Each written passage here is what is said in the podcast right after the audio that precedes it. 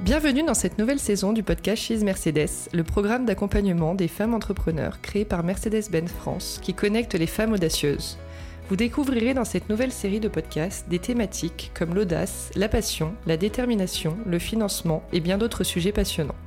Pour répondre, les quatre mentors de la saison 2 du programme sont à mes côtés. Je les ai interviewés à l'occasion de la retraite d'incubation organisée par She's Mercedes dans un lieu magique il y a quelques semaines.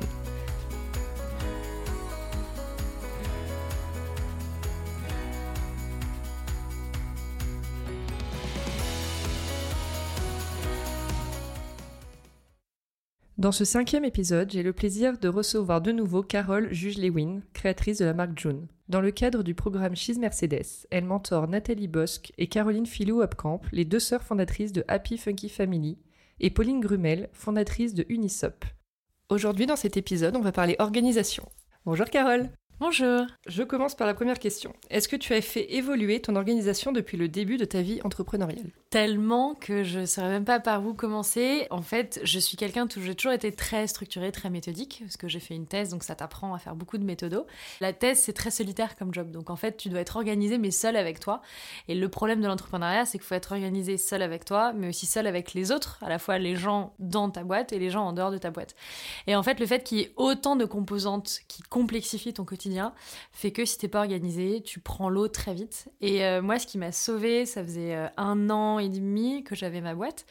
J'ai rencontré mon mentor qui s'appelle Adrien Falcon et qui m'a euh, expliqué comment m'organiser. C'est une organisation que j'ai mise en place, qui est, que j'adore, qui est hyper stricte et méthodologique, mais qui me permet en fait d'absorber absolument n'importe quoi qui arrive dans ma vie et dans mon existence et qui derrière ouais m'a permis en 4 ans de pouvoir faire tout ce que j'avais besoin envie de faire. Trop bien. Comment organises-tu ton emploi du temps, du coup, aujourd'hui? Est-ce qu'il y a des priorités? Est-ce qu'il y a des tâches secondaires qui sont finalement révélées être des priorités? Aujourd'hui, mon emploi du temps, il est assez simple. Il est coupé, en fait, il est prédéfini très longtemps à l'avance, donc toutes les semaines se ressemblent. Ce qui va changer, c'est pas les cases, c'est ce qui va être à l'intérieur des cases. Donc typiquement, le lundi, c'est des journées où j'ai que des rituels, que du management. Je vois différents membres de mes différentes équipes en fonction de ce qui se, ce qui se passe.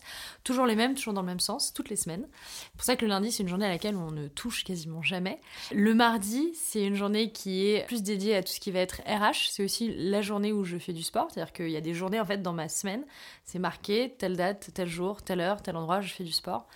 Euh, le mercredi, c'est une journée qui est dédiée à l'international, puisque c'est là où je vais prendre euh, pas mal de temps pour euh, continuer des rituels à l'inter.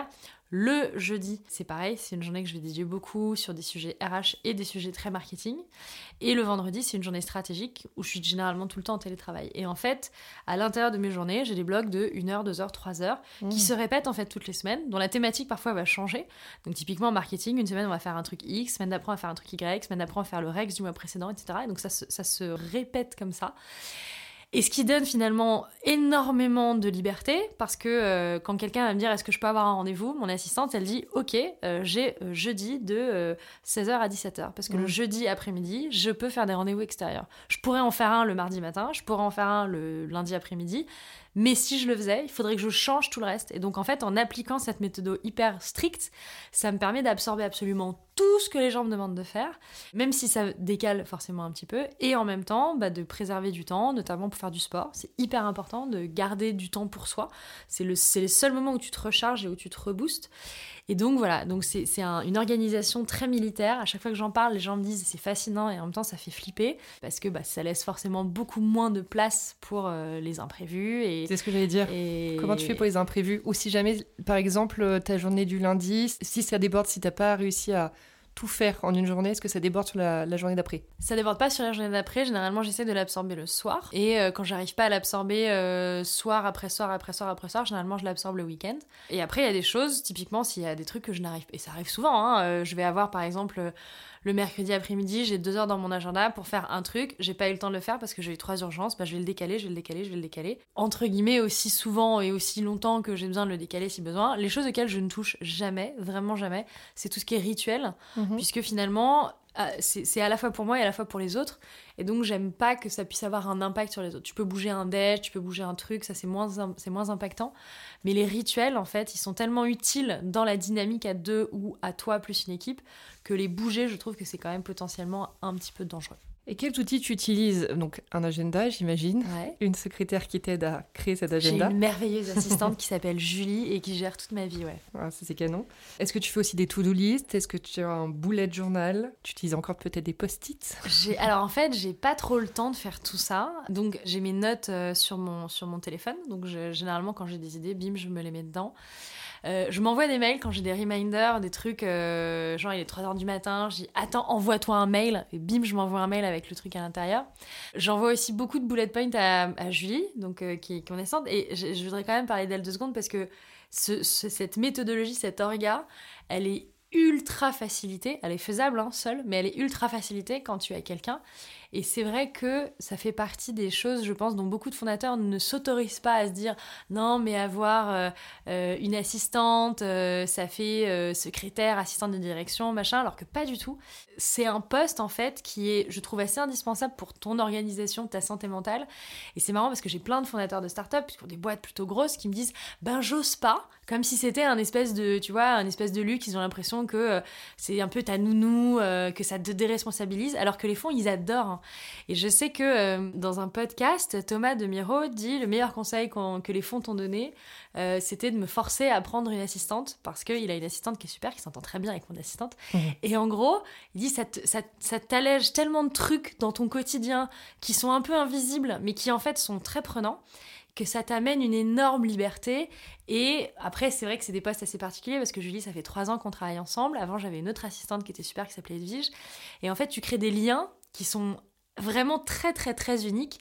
C'est une personne avec qui tu crées un échange, tu crées un partage, tu crées une, complicité qui reste quelqu'un qui travaille pour toi, mais voilà, tu as une relation assez unique avec cette personne et c'est vrai qu'au quotidien, elle facilite vachement la vie. Et je suis contente de pouvoir lui dire et lui dire merci parce que voilà, je l'aime beaucoup et j'adore bosser avec elle. Ouais, bah super, c'était une petite dédicace. Bon, t'en as un petit peu parlé euh, de tes plages horaires dédiées au sport dans mhm. ton agenda en semaine. Tu es aussi maman, donc tu as une vie de famille aussi et euh, maritale à avoir. Comment tu t'organises là? Comment tu concilies tout ça? Alors, c'est vrai que l'arrivée de mon fils a un petit peu changé mon orga. Euh, avant, je partais au bureau un peu quand je voulais, mais je, partais quand même souvent tôt le matin. Par contre, je rentrais souvent tard. Je, je rentrais entre 19h et 20h du bureau depuis la, naissance de mon fils, je suis obligée de partir entre 16h30 et 16h45 pour aller le chercher à la crèche. Donc ça, c'est vrai que c'est hyper dur parce que ça m'enlève deux heures de réunion dans la journée. Donc ça, j'avoue que c'est assez compliqué. L'avantage, c'est qu'il se couche tôt, il dort euh, tôt et il dort beaucoup. Donc en gros, à 19h30, je reprends mon ordi et je vais retravailler jusqu'à 21h30. Ça me permet de pouvoir absorber un petit peu la charge qui me reste. Euh, alors ça décale forcément le pouvoir de faire des réunions et en même temps, comme je dépose à la crèche qui n'ouvre que à 8h30, je suis jamais au bureau avant 9h15, ce qui avant n'arrivait quasiment jamais.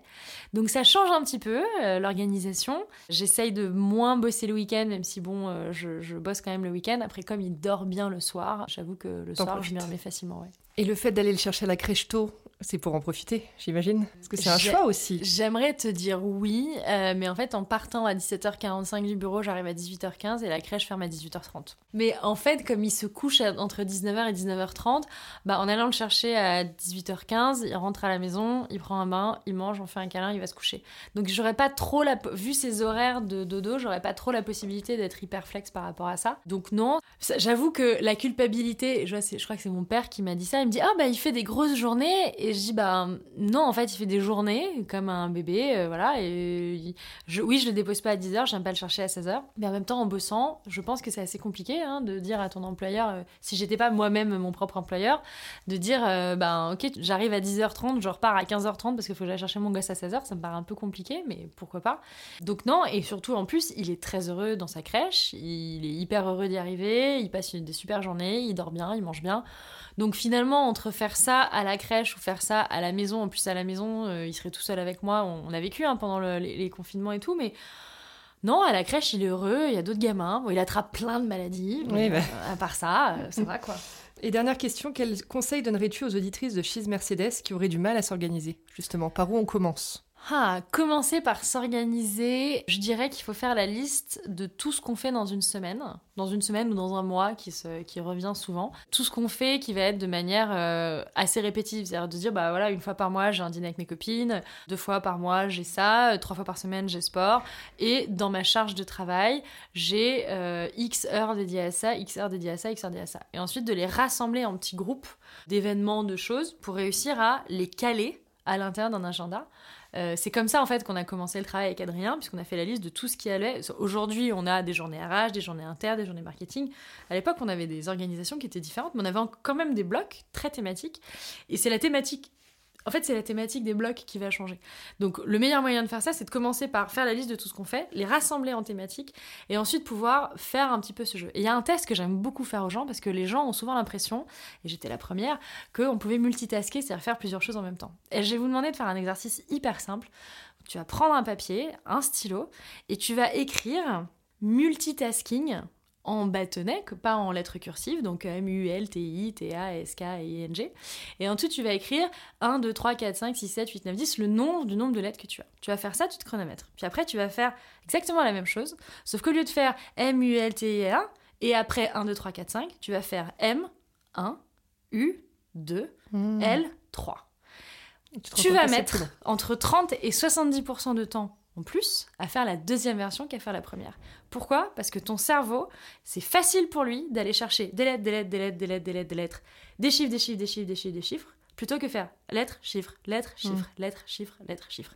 Cet exercice-là, je le fais à tous les gens qui arrivent chez June pour qu'ils comprennent la valeur du non multitask en te disant, tu te mets sur une tâche, tu fais ta tâche. Moi, j'inbox trois fois par jour, le matin, le midi, le soir. J'ai aucune notification sur mon téléphone. Je reçois pas mes, enfin, j'ai les mails, mais je reçois pas une notification disant j'ai mes mails. Les seules notifications que j'ai, c'est les textos et WhatsApp. Et donc tout le monde le sait. Chez June, en cas d'urgence, c'est un texto ou WhatsApp parce que les mails, les Slack, je ne les reçois pas dans l'instantané. Je les reçois, mais je n'ai pas de notification, donc je les, les vois euh, pas, il faut que j'aille consulter.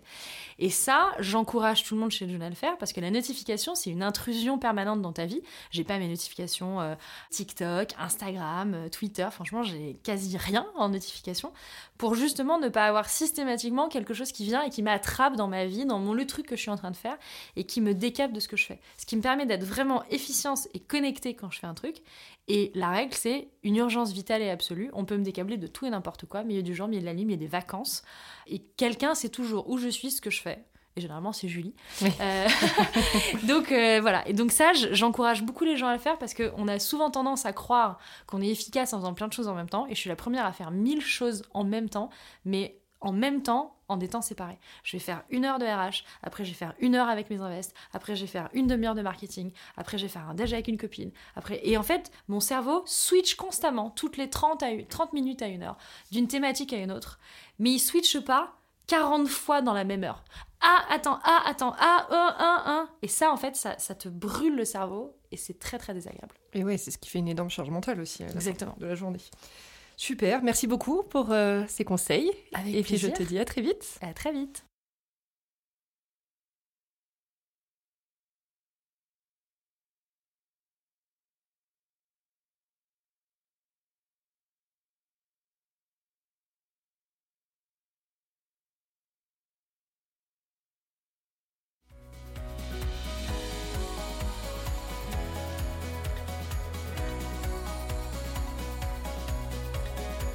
Merci à toutes et à tous d'avoir écouté cet épisode qui j'espère vous aura plu. Pour plus d'informations sur le programme Cheese Mercedes, rendez-vous sur mercedes-benz.com slash cheese. Et pour plus de conseils inspirants, rendez-vous sur le prochain épisode.